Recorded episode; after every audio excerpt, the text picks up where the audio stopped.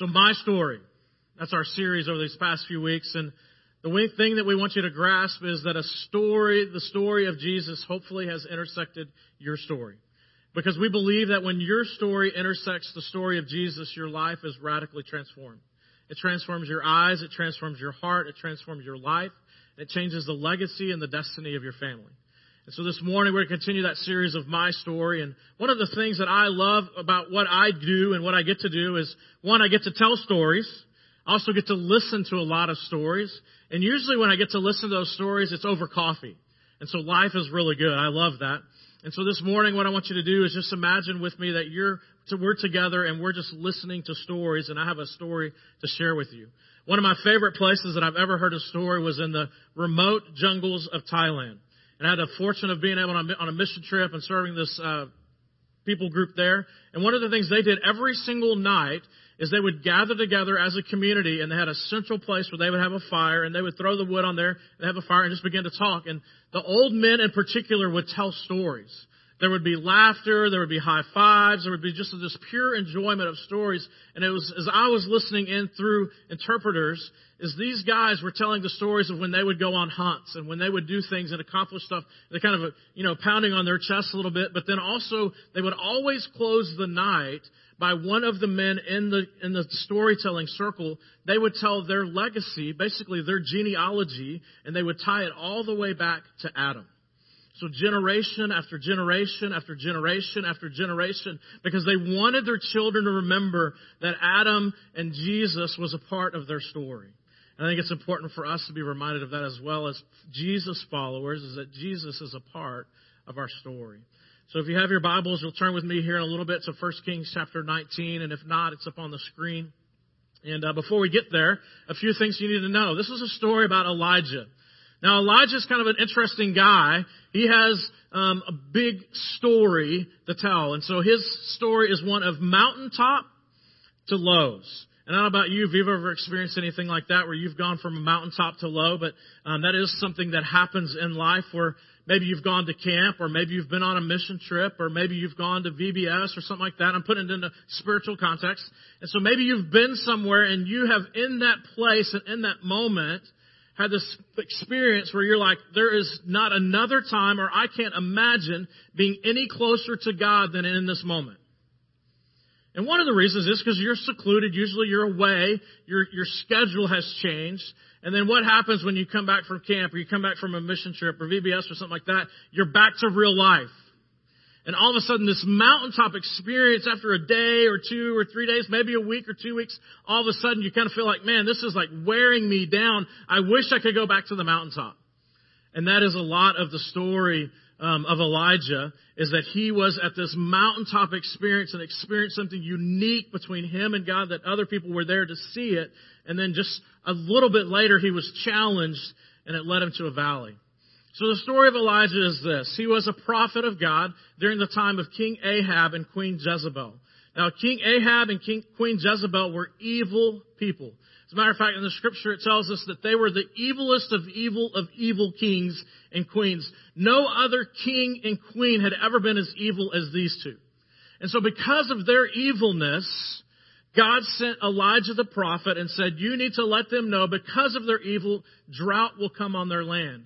And so for a period of time there was drought. And so Elijah told King Ahab and Queen Jezebel, for a period of time until God determines you will experience no rain, no dew, no moisture until God brings me back to you to say it's time to rain. And so this happens. And so during this time, at the beginning of the drought period, Elijah goes away. He's afraid for his life because Queen Jezebel and King Ahab are not happy about this pro- proclamation, and so they go and hide. They, So they're actually out trying to kill Elijah and other prophets. So Elijah goes and hides by a brook, and he's there by the brook, and he's drinking from the water, and ravens are bringing him some food, which is kind of a cool thing. Unique story. I don't know if that's happened to you. It hasn't happened to me yet. It would be exciting one day. Maybe that happens. So that's a part of his story. He's getting provided for by God in this moment. And eventually, because the drought lasts for so long, eventually the brook that he's at dries up.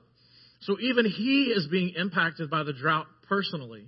And so God comes to him and says, Hey, Elijah, I need you to go to the town of Zarephath. And in Zarephath, there's going to be a lady, a widow with a son, and she is going to provide for you. She's going to provide your daily needs until the time of the drought is up. So he makes the short journey to Zarephath and he meets her. And whenever he meets her, he says, Hey, can I have a, a water, some water to drink? and or something to drink? And she provides something small.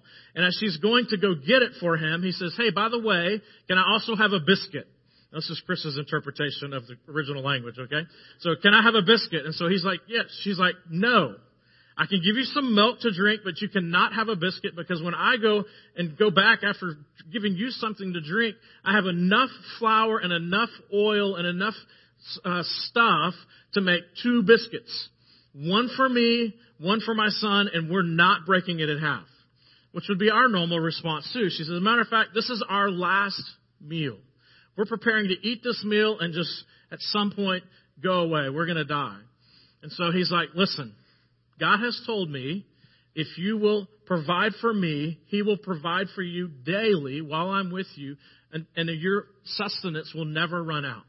Now that's pretty much, that's an, ex, interesting thing. She goes and she does it. She makes biscuits. She makes three biscuits, which she only had enough material for two, which may have given her some confidence. I don't know. And so for every single day, for the length of time that he is with her, Elijah is with her in the son, every single day there's enough flour and enough oil just for that day to provide to care for their needs. At some point during this time, her son becomes sick and actually dies Of course, now she's distraught. She says, I thought you came here to be a blessing to me, not a curse. Why would my son die while a man of God is with me? So Elijah takes up the son, takes him into the house, and places him on a bed and prays for him three times. And after the third time, the son gets up and walks out and says, Hey, mom, I need another biscuit. Again, an interesting story, and she realizes in that moment that even in the depths of her pain, that Elijah, the man of God, was there. It seemed like a curse, but it was actually a blessing. So, after three years, three years, Elijah got a word from the Lord, and he was to go to King Ahab and to tell him, hey, now's the time that the drought is about to break. But before the drought's going to break, you and I need to have a shootout at the OK Corral at the top of Mount Carmel. And so Ahab is, is here's this word from Obadiah because that's who Elisha had went to. So Elijah or Elijah went to. And so Elijah is talking to Obadiah, and unbeknownst to him, Obadiah is actually a person of peace. And what I mean by that is a person of peace was there were other prophets that were within the kingdom that were being pursued to be killed because Queen Jezebel and King Ahab could not find Elijah this entire time. So they took out their wrath on other prophets. So during this season of drought, because of the drought, because of the proclamation of Elijah, they were seeking out other prophets, killing them. So Elijah had good reason to hide, number one, but Obadiah, as a person of peace, was hiding prophets. He was finding caves in different places and putting them away and providing for them. And so here Elijah comes, talks to Obadiah, and, and, finds out that Obadiah is a person of peace. He doesn't know that he's been hiding people, but he's a person of peace. And Obadiah goes to King Ahab and says, Hey, Ahab, that guy we've been searching for, Elijah, came to me and he said he wants to meet you face to face. Imagine King Ahab's like, I've got this guy. He thinks it's just going to be me and me, but you know, those guys that are crooked, they have other people hanging out in the woods. They're ready to take you out. You think it's one on one, but it's a multitude against one. Well, Elijah says, Hey, let's meet on top of Mount Carmel. You bring your 450 prophets of Baal. You bring your 400 prophets of Asherah. I'm going to be me, the one prophet of Yahweh that's here. We're going to meet on the top of Mount Carmel, and we're going to have an OK Corral showdown. As a matter of fact, you invite the entire nation to come and sit and watch this, what's going to happen. And so that's what takes place. On top of Mount Carmel, early in the morning, one day, the prophets of Asherah, the prophets of Baal, almost 900 of them, put together an altar, and in putting together the altar, they killed a fatted calf, put the wood down, do all the different things that you would do for a sacrifice. Early in the morning, they begin the process of praying and calling out to their God. Now, the God of Baal was a God of fertility and a God of rain. Okay? So, interestingly enough, God has a great sense of humor. So, the very God that has they've been calling out to for three years for fertility and for rain is the God that they're now in front of everybody calling out to, okay? So these prophets of Baal and prophets of Asher are calling out to him and saying, hey, you haven't brought rain for the past three plus years. Now we want you to show your face. And so they have this, this deal that they're doing, all the little chants and things, and it gets louder and louder throughout the day. And then lunchtime comes and nothing has happened for the prophets of Baal and the prophets of Asherah.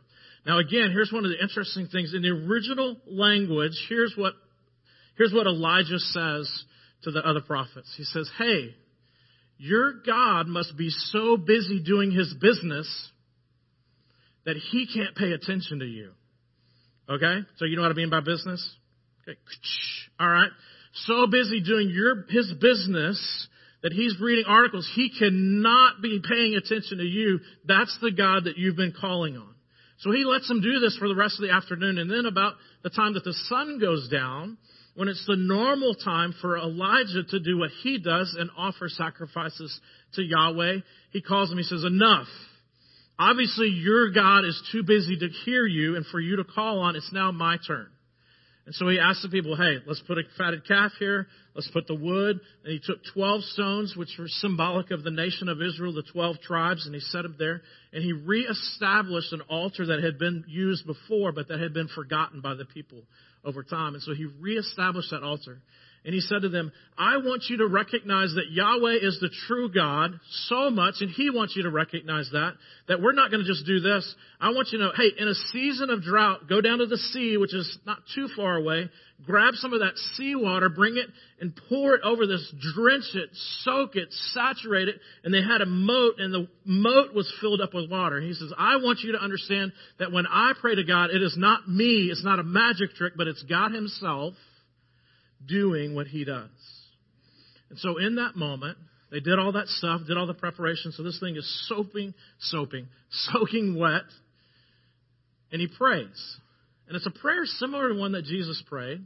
And he says this Yahweh, which is the name I am, I am, I'm praying not for myself, but for these people, so that they will know that you are the I am the God of Israel, the God of the Hebrew people, the God that has brought us out of slavery into freedom. I want them to know and be reminded that you are the God above all other gods.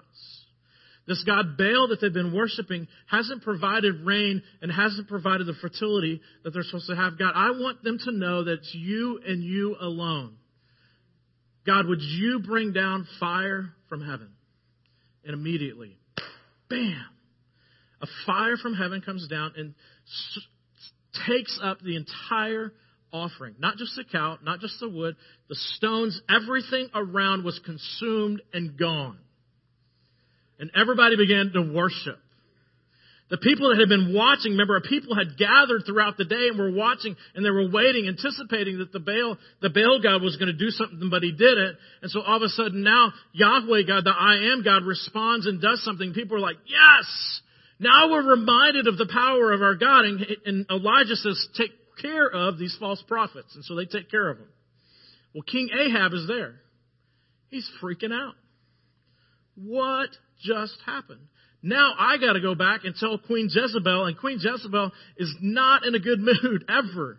And now I've got to go tell her this. And so he gets on the chariot, he's going down, and he begins to tell her, and Elijah is so fired up about this that it says that the hand of the Lord was upon him and he moved him to run so fast that he passed up the chariot and was down in the town that he was going to and had a Starbucks and was like, would you like cream with that?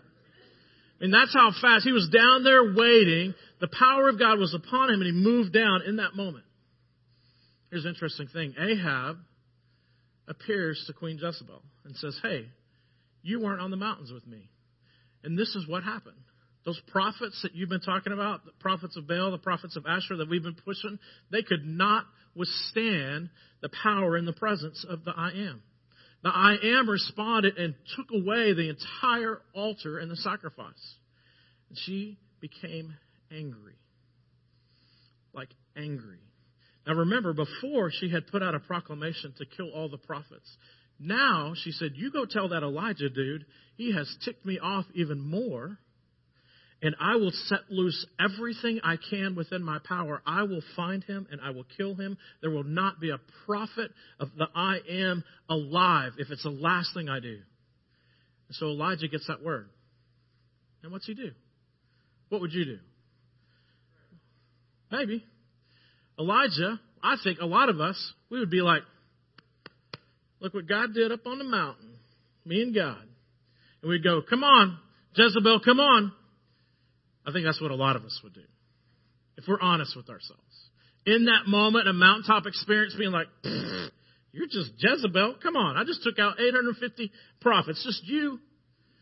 But because he felt alone, he felt like there was no one that had his back but himself, he was afraid and ran off.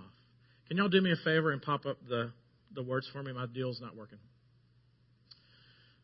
So Elijah ran off, okay? And where does he go? He goes and hides.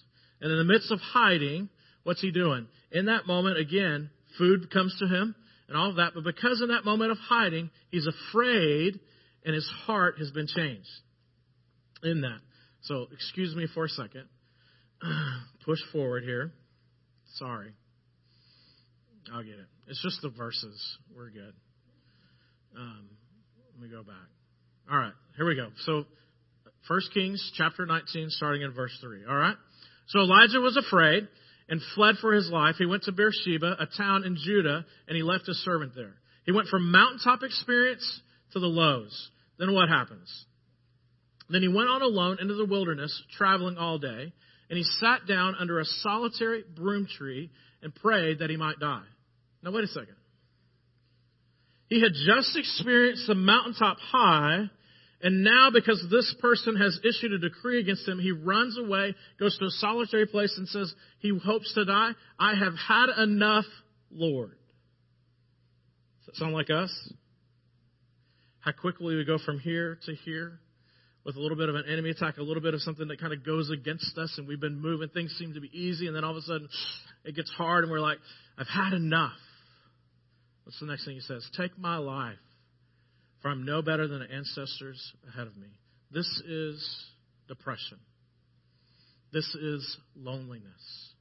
This is the anxiety from that moment leading him to run away. And again, he thinks he's the only one that's a prophet of God. He thinks he's the only one that knows that I am is the I am, the only one that's strong enough to stand up. So then he lays down and he sleeps under the broom tree. If you know anything about depression and any of that, that as you struggle with depression, it's enough to just get up. Sleeping is something that you just do because that's what your body is doing. You're just so tired and it takes everything. It's this, literally this idea of, I've had enough. And so here Elijah is under the broom tree. But as he's sleeping, an angel of the Lord touched him and said, Get up and eat, continually providing for his needs. He looked around, and there beside his head was some baked bread on hot stones and a jar of water. So he ate and drank and lay down again. Again, he's provided for, just like the ravens had provided for before him at the beginning of the drought. Now he's in the midst of depression, and God is there with him. Then the angel of the Lord came again and touched him and said, Get up, eat some more, and go on the journey ahead, because it's going to be too much for you if you don't eat. I have work for you to do. I think this is one of the things that God wants us to understand and hear from the story is that there are going to be seasons that are tougher than other seasons. We may go from a mountaintop experience to a valley season, and it's a season that He's going to be walking with us, but He is there with us, providing sustenance for us, and we'll see that He has specific question for us every single day as followers of Jesus that He wants us to answer. So he got up and he ate and he drank, and for and the food gave him enough strength to travel 40 days and 40 nights. That sound familiar? A spiritual journey, right? This walking in the wilderness, this pursuit, this long walk to this place. And where's he going? He's going to be going to the Mount Sinai where he knows God has shown up before. Not Mount Carmel, but Mount Sinai where the Ten Commandments were given. So he has a knowledge and understanding of this is where God has been before, and so he's returning to that place. He didn't go back to Mount Carmel, but Mount Sinai. And again, that's our tendency is to go back to places where we've had an experience with God before. We remember it's a good experience, it's a good thing, and we think that we can recapture that experience. But God says, listen, I have something else for you over here. But in our struggles, of when we think we've had enough, when we're struggling at the end, we're depressed, we're alone, we have a tendency to go back to places, and they're good, but God wants to move us from those places. And so here he is at the mountain of God with Mount Sinai, and he get in the Word, and there he came to a cave. Again, he wants to hide out. He spends the night in that place. He sleeps, he rests. But the Lord said to him, What are you doing here, Elijah? I think that's the question for us. What are you doing here? That there are these moments and these seasons when we're struggling, we're in the deep valleys, and that God whispers to us, What are you doing here? Why are you back at a place before when I have you doing something else? What are you doing here, Elijah? And Elijah replied, I have zealously served the Lord God Almighty, but the people of Israel have broken their covenant with you. They've torn down your altars and killed every one of your prophets. I am the only one left. That's a lie, isn't it? There's other prophets that have been stashed away. Obadiah has been a person of peace. He's put other prophets around. There are other, as it tells us a little bit later, there are 7,000 other people that stand with the I am that would stand with Elijah. But because of his depression, because of where he's at in this moment, he is the one that feels like I am alone. There's no one else that is going through life situations and circumstances like mine. Yes, I know they're close or whatever, but no one knows my stuff and is experiencing what I have experienced, and that is depression. That is loneliness. That is part of that for him is there's a lie. That he is not enough. That God is not enough. And that he is alone. And so I'm the only one left and they're trying to kill me, which is true. Go out then, the God talking, go out and stand before me on the mountain, the Lord told him. And Elijah stood there. And the Lord passed by. A mighty windstorm hit the mountain. It was such a terrible storm that blasted the rocks were torn loose. But the Lord was not in the wind. After the wind, there was an earthquake, but the Lord was not in the earthquake. And after the earthquake, there was a fire, but the Lord was not in the fire. And after the fire, there was a sound of a gentle whisper. Originally, the word is that it was so quiet that you have to strain to listen. That you had to strain to listen, that you had to put out all other distractions to listen to this. And so the scripture here is, is that in that moment, Elijah had to strain and listen, and through that, the Lord showed up in a gentle whisper. And what's it say? When Elijah heard it, he wrapped his cloak around his face. He goes out, and the voice said, What are you doing here, Elijah? He'd already asked him that.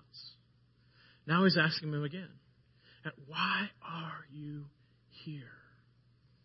I have a purpose for you. I have stuff for you to do, and you've come back to this place. Why are you here? And what's Elijah do? He's still in his situation. He said he repeats the same thing. I have zealously served the Lord God Almighty, but the people of Israel have broken down their broken their covenant with you and torn down the altars and killed every one of your prophets. I am the only one left. And now they're trying to kill me too. He's still struggling with it's all me. God, why don't you protect me? Why don't you care for me? No one else has done and walked through this situation. Why am I here? And then the Lord says to him, Go back the same way. Go back to where you've come, travel to the wilderness of Damascus, and then I've got a job for you. When you arrive there, anoint Hazael to be the king of Aram. Also, I want you to anoint Jehu, grandson of Nimshi, to be the king of Israel. These are some cool names. He's giving him a job to do. He's setting up the political things and giving him that. And then he also gives him here's their spiritual task anoint Elisha. Anoint the one that's going to take your place. Son of Shaphat from the town of, you announce that in your own time, to replace you as my prophet. Here's the thing that God reminds Elijah of in this moment is you still have purpose. you still have value. And part of your purpose and value is, is that you have a legacy of continuing to train and to raise up and to pour your life into other people. Other people still need you. Why are you here, Elijah? Because people still need you. The same is true for us. You've been in the cave. You've been under a tree by yourself, alone, asking that question, why? Why is it me? And we kind of get in those moments of depression and, and dealing with stuff. And listen, depression is a difficult thing. And there's different seasons, there's different depths of it. And for all of us, if you've experienced it or you've personally or you know people that have experienced, it is a difficult thing and is a difficult place to get out of. And that many times the only way they can get out is a calling from God to move out of that place to a new task and a new purpose and reminded of the fact of why you are here. And the reason that you are here is because people need you. You have a job to do, you have a task to do, but more importantly, people need you. They need you to invest in them and to leave a legacy for them a life giving legacy. Our challenge for you this morning, no matter where you're at, you may be at the mountaintop and thinking, man, life is so good, it's so easy, can't be bad. And then maybe you're in the valley or maybe you're somewhere in between. The question for you is this is why are you here? What's your story? What's the dash of your life going to be? That's the question that God was asking Elijah in that moment is what is your dash? Your dash, Elijah, is more than even this experience at Mount Carmel. I have more for you than even this. Your task, your job is not done, and people still need you. Let's pray together.